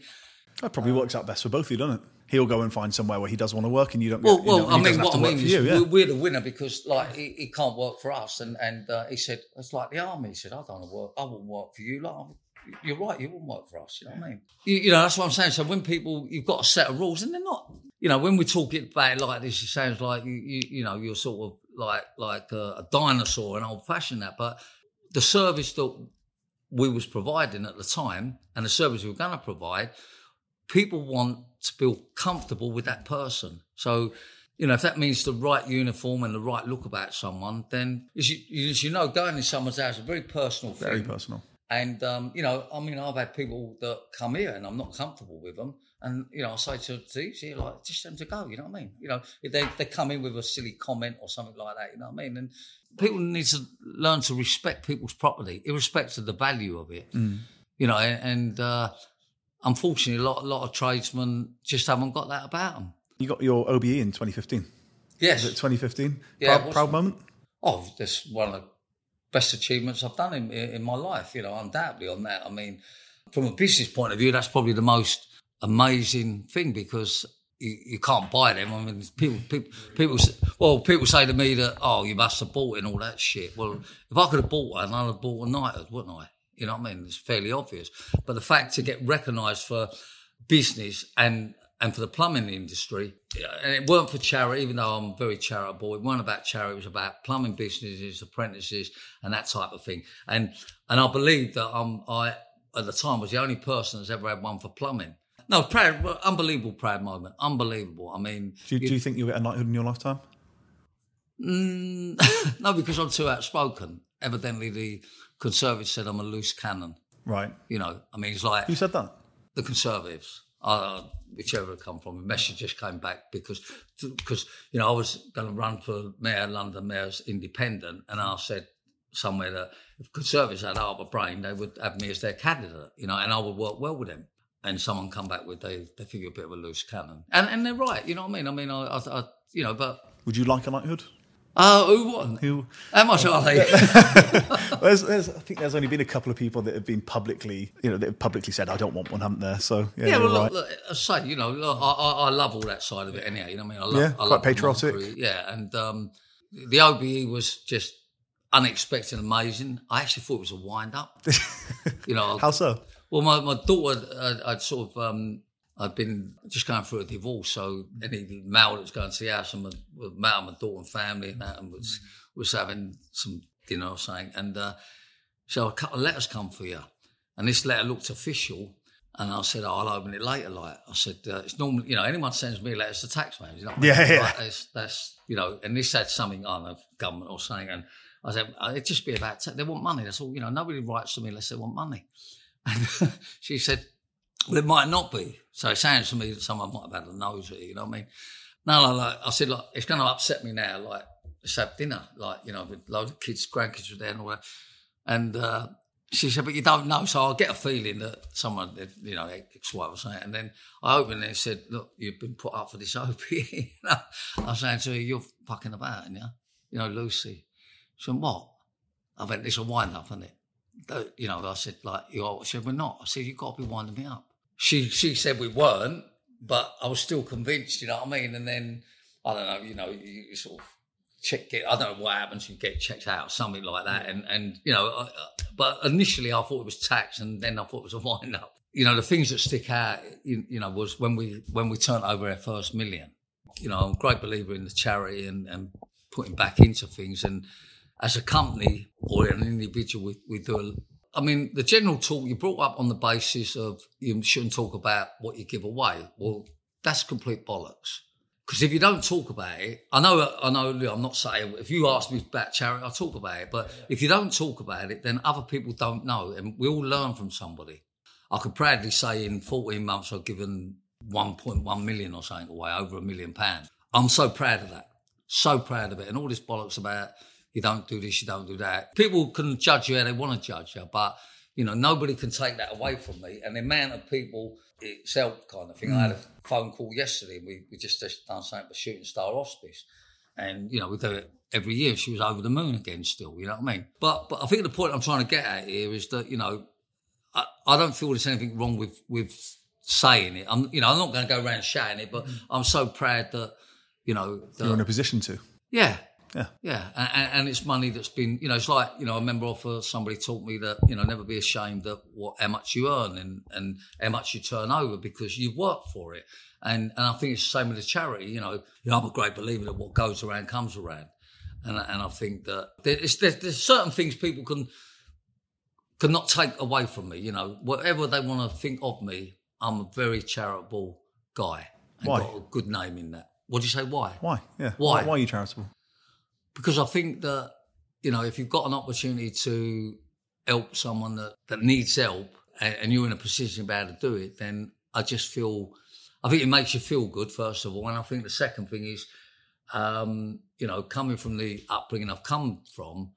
You know, when I've seen many people that need help, kind of thing. You know, you can't help everybody, and and I, and I just think it makes you feel a better person. But you know, I like the idea that someone's going to benefit from it. You know what I mean? And um, you know, the new company we, we're going to be supporting uh, for Shooting Star Hospice, and we're going to donate a pound every job to them. And so we're going to have their logo and that on on all their vans. It, it will help a lot of people. You know, and, and I think that from a from a business point of view, it's a two way street. And anybody with half a brain, I think if you look at you can see this company is doing something for you know, especially if you're a family person. I think I think it, it puts you in a different light, kind of thing. Because I know many wealthy people. I've been to charities with and they don't spend two bob. Mm. And I think you, you know, you know, fucking hell, like you know, when you you like loaded, and you're not even like you know, they don't even buy a drink. You know what I mean? and I'd be I'd be embarrassed if if um if I hadn't done it because everybody thinks plumbers are greedy. You know what I mean? Everybody yeah, thinks yeah, you're yeah. going to rip them off and everything like that. Did you ever want to be well known? Like I, I was going to say famous, but like you know, do you feel famous? Do you feel? No, I don't feel famous. I don't feel celebrity, but people say that. But there ain't nowhere you can't go without, you know, airport. Don't matter. Don't matter where you are. You're the plumber guy. You know, coming back from Spain, you're the plumber. Was that a purposeful thing? Because you started PR, marketing, branding, all those things. You know, it's, it's, you know it's important, right? Yeah, very important. I mean, look, you ain't going to be successful unless uh, you you do good uh, marketing. Now, look, uh, again, somebody learned me. Um, you can be the best plumbing company in the world, but if nobody don't know about you, it don't matter. So, and the word's called recognition. Recognition, and if you get recognition for the right reason, then you're on a winner. PR is priceless. PR is so important in the business. You know what I mean? So the question you said to me, did I want to be well known? I, th- I don't think I set out to be like that. But then all of a sudden, you know, you do get known, you do get thing, and you think, you know, I mean, now if I go somewhere, someone don't recognise me, I'm thinking, I think if you shaved your head, you'd yeah. get the same thing. No, no, no. I'm, funny enough, I see a geezer come up to me the other day. I mean, wherever you go, whatever country you're in, someone will come up to you, and and like out in Spain, it's like non-stop. You know, people's coming out, and, and I, I, said, you know, sometimes they they uh, they do think you like Rod Stewart, but most of the time they come up and go, "You're the plumber guy. Can I have a picture?" You get Rod Stewart a lot, do you? Yeah. Do you? I guess similar hair, isn't it? Yeah, of course. I mean, there ain't nothing wrong with that. I mean, I say I don't. As the word point, I'm not trying to gimmick. Rod Stewart is probably living off me, um, but I think the you know you've got to be different kind of thing. And I'm saying the more I do my hair up, the more attention you get. That, that's nice, but you've also got pests. You I mean, got the fucking pests come up to you. They go, yeah, oh, you said this, you said that. I don't like this. I don't like that. You know, so you have got to accept that. But but 99 percent of people uh, are pleased to meet you and they say you're a great inspiration. And I get embarrassed about it really because I'm saying about this new girl. We've gone out and, and I got introduced to her by an like, English guy and out there, Sean, and um, it was like demolition, you know, say normal guy but doing well. And uh, she's saying when a few people are coming up, you know they do when we're out. And uh, I was going, "Who are you? Who are you? I'm nobody." Yeah, and yeah. So uh, the question is, do you like getting recognised? I'd say for the right reason, yeah. But recognition, the word recognition alone, I'm not telling you guys anything because you're in PR and you, you know your stuff. But the word is recognition. If you can get recognised for the right reason, then you've cracked it. You know what I mean? Years ago, you wouldn't use anybody that didn't have a proper business address. Mm. You know, they they they'd say, "Oh, look, I work from a garage." You think, "Fuck, what knew you?" kind of thing. You know what I mean? You you wanted a proper address, and and you know, and I still feel that's the way forward. When, when like I said about tradesmen in London, how they allow tradesmen in London to go without a sign written van on, I ain't got, and how someone who is a tradesman drives around London without their name on it, I, I just look at them, I think, are you, are you for real? You know, I, I don't, I don't think my work ethics or ideas are, are wrong you know, I, am not saying it suits everyone. It's like different businesses. Yeah, and I think that's the key thing is, and I've always said, you know, the, when I did the four day thing, I guess because I'm younger as well. They're like, you know, do you want, basically want me to be this Pied Piper of the four day work week? And I said, I'm not going to do that for anybody but my own company. Yeah. The second that this is unprofitable or this doesn't work, I don't do it. Yeah, it that's works. it. And that's, I think that's all you can ever do is just speak for yourself. Exactly it. You know, and I'm, and you know, and I'm, i think people are brave enough to say it's working for them.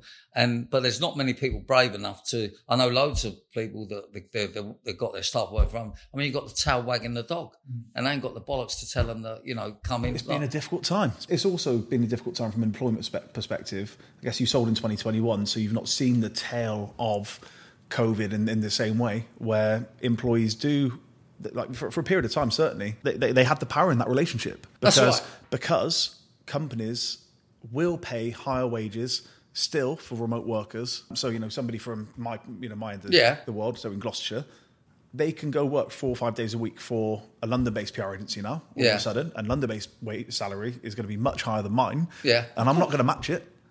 And also, I'm saying to people I want them back in the office because I do think that for us, again, it's the best thing. But for you know, for them right now, is that going to be forever? Do you think like that's the that opportunity over here where they're earning twenty grand, thirty grand a year more over here, working completely remotely? I don't buy that that's going to be the case forever. Well, I don't know. This is what I would say anyhow. I, for me, if you want to, whoever works for me, not going to work from home. But of course, I've got guys that say to me they, they've got an appointment and you, you, you're flexible. You get a little bit, you Well, know. you know, I always say life happens in and around work. Yeah, you know, uh, and, and and there's that little bit of flexibility, but you know, we don't run our business from from home. And I think what what's the point of saying? So I actually believe anyone works from home should be paid fifty percent less than the one coming into the office.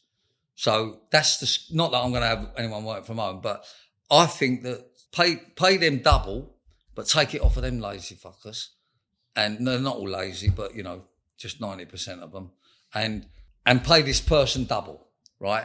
And you share quick they get back to work. You know what I mean? You share quick they get back. The, the moment you know that you've made it is when you're in control of things.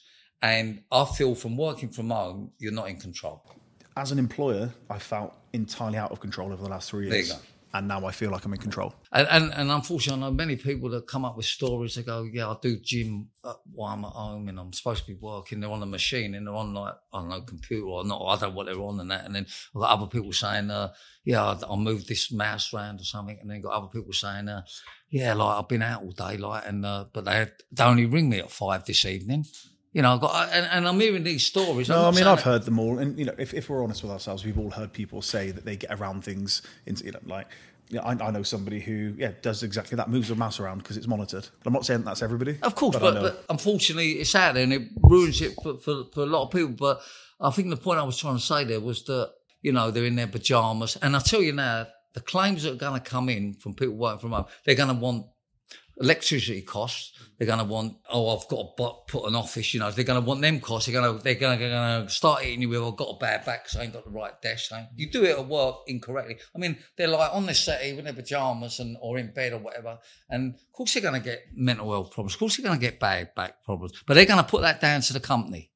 And I feel that claims will come in left, right, and centre. I mean, I think it's, going to be as far as well. I tripped over because I was going upstairs to get some of the paperwork of yours, and I broke my leg. They were going to. I think they're going to really hit the employer with stupid claims, but they will happen, like mental health problems and and uh, you know accidents. You know, I can even see someone like, oh well, I spilt my coffee on my own computer. You know, they're going to want they're going to want their own desk. You know, I, I just feel it's, it, the word is that you're not in control of your business, and and I believe on that basis that I can't see it can be successful. what have you got left to achieve? Blimey. Uh, uh, anything that's a straightforward question is complicated. What have I got left to achieve? Um, I think I think I'm, I'm getting quite excited to prove that I can make it happen again. Yeah, I think I think that's exciting. So so I think I, I, I think I'm trying to let everyone know that this wasn't a one off. You know what I mean? I could do it because people say to me all the time. They go, "Do you think it was easier years ago, like to run a business? Do you think this and think that?" And I said, "Well, not necessarily." I said because there's a lot more help now. There's a lot more people talk about success now, where before they were scared to talk about it. You know, people are.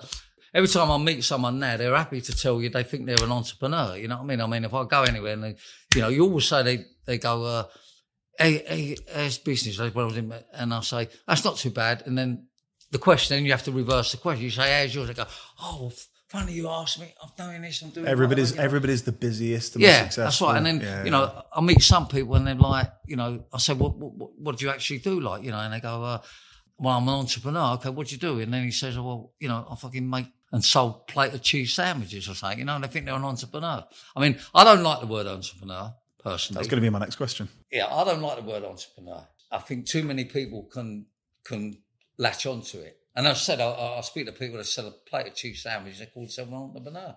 And I've got other. No, it is. They, I, I got- bet. I mean, it's it feels like a last 15, 20 years thing, right? Last, maybe, I don't know, 10, 15, maybe since, I don't know, The Apprentice or something. You know, I, I can't quite pinpoint when it happened, but I remember you used to be a businessman, not an entrepreneur. That's Bus- right. You know, business Businessman. person, not, Yeah. not, not but the businessman didn't say a lot about it, just you're businessman. And and then the word entrepreneur, people's imagination run away with it. I mean, sometimes I meet people and they go, Oh, I hear you're an entrepreneur. I said, Well, I run a plumbing business, you know, a successful one. And, and they start you they they use the word entrepreneur and I think you you obviously want to be one. There's nothing it's like you know, nothing wrong with wanting Because it's, it's great to be entrepreneurial. Yes. You know, it's, it's, you know, it's, it's a, but I don't, it's think, a I don't think laudable. the word should be used as it's used too free. It's like, you know, the word success, you know, you can take that in different levels. I think that's the problem with the entrepreneur word. They want to be an entrepreneur, but I don't think they should say I am one. I mean, there's a certain line I think to cross before you're an entrepreneur. I think it's because people want to succeed much, much earlier, sooner, quicker, and I think social media's got a lot, you know, is, is to Yeah. blame as well because you look at that person over there, they're richer, more successful, better looking, funnier. You know, that per- perception is. Um, Well, yeah, so you know, yeah. you, you think, oh well, I want that yesterday. Um, rather than apprenticing yourself to a you know to a trade or to a profession and becoming good at that. And I mean, the reason I asked um, the the question about you know did you want to become well known is because for me, fame should always be a byproduct of success, hard work, talent. That's right. All yeah. of those there's things. A, there's a, there's a, it's a mixture. it's you know because you weren't well known five years into running the company as you are now. Yeah, no, of course. I mean, look, look. The the the. It's one thing that to be successful or an entrepreneur, if you want to call it that, and a lot of people miss it out. They miss the word out. Well, more than one word. It's called hard work. A lot of people forget that, and, and I think by using the word entrepreneur too early, you know, they, they've just started off, and they, they and and it all sounds good. You know what I mean? And I think, I mean.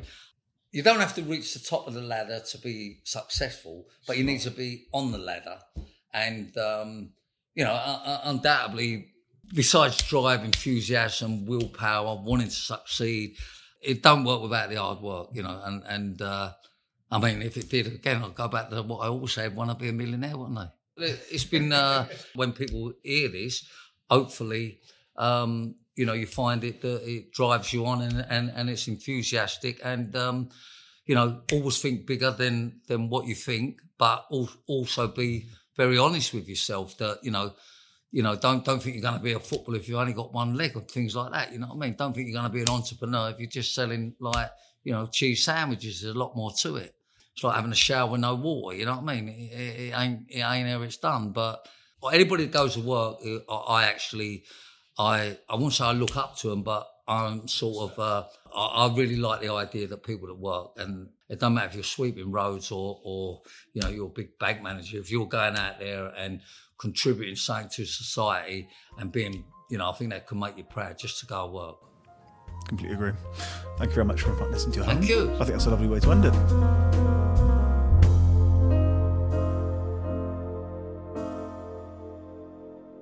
And there we have it. Charlie Mullins, OBE. Thank you to Charlie. Thank you to you as a listener. Always, always appreciate you. Thank you for subscriptions. I was actually told this week that reviews don't help algorithmically, that it's a big myth. And I've read around it. I don't know how true it is. I mean, still keep giving lovely reviews. Thank you. Uh, they are very kind. We read them all.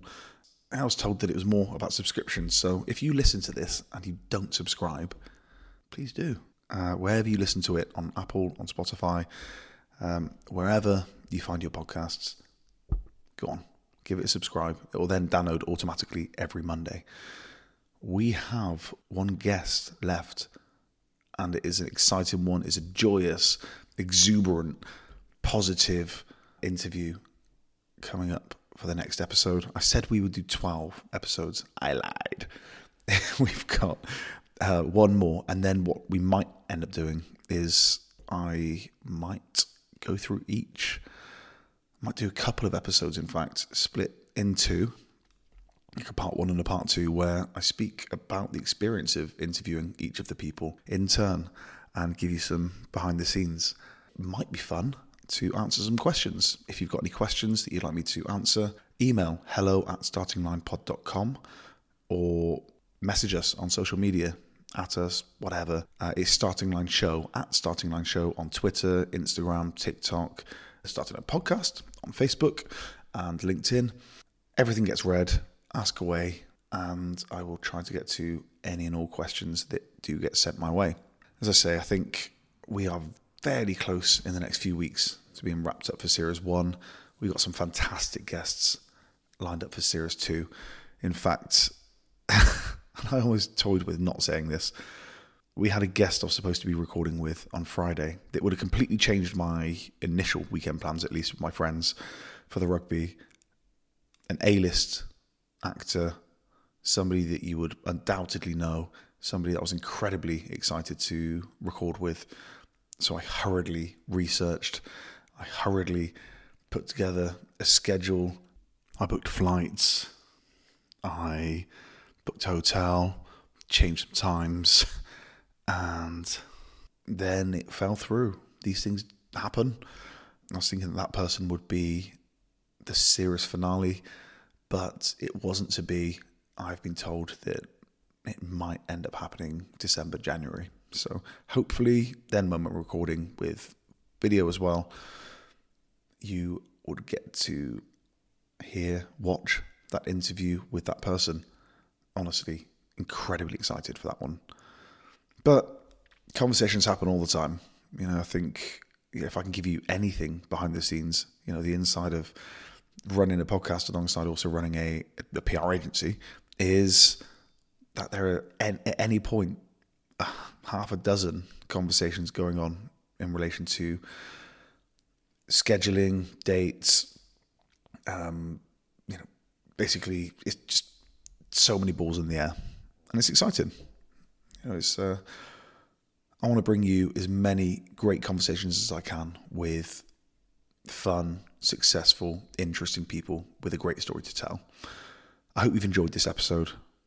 I worried before putting it out but again, just to reiterate what I said in the intro, I think it's important that we do cross the aisle, so to speak, sometimes that that we do speak to people whose thoughts, views we don't necessarily agree with, and let them make those points, let them speak, and we can then judge on merit and or you know merit of those beliefs and thoughts, rather than just out of hand dismiss, cancel.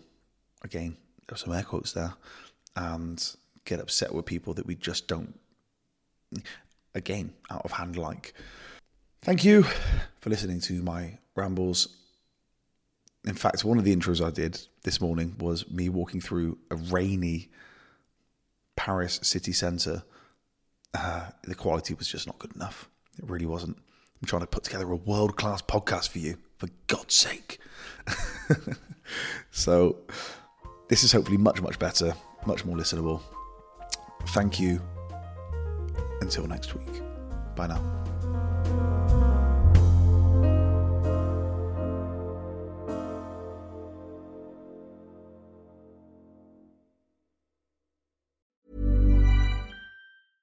Mom deserves the best, and there's no better place to shop for Mother's Day than Whole Foods Market. They're your destination for unbeatable savings, from premium gifts to show-stopping flowers and irresistible desserts. Start by saving 33% with Prime on all body care and candles. Then get a 15-stem bunch of tulips for just $9.99 each with Prime. Round out Mom's menu with festive rosé, irresistible berry chantilly cake, and more special treats. Come celebrate Mother's Day at Whole Foods Market. Planning for your next trip? Elevate your travel style with Quince. Quince has all the jet setting essentials you'll want for your next getaway, like European linen, premium luggage options, buttery soft Italian leather bags, and so much more. And is all priced at 50 to 80% less than similar brands. Plus, Quince only works with factories that use safe and ethical manufacturing practices. Pack your bags with high-quality essentials you'll be wearing for vacations to come with Quince. Go to quince.com slash pack for free shipping and 365-day returns. Planning for your next trip? Elevate your travel style with Quince. Quince has all the jet-setting essentials you'll want for your next getaway, like European linen, premium luggage options, buttery soft Italian leather bags, and so much more. And is all priced at 50 to 80% less than similar brands. Plus, Quince only works with factories that use safe and ethical manufacturing practices. Pack your bags with high-quality essentials you'll be wearing for vacations to come with Quince. Go to quince.com slash pack for free shipping and 365-day returns.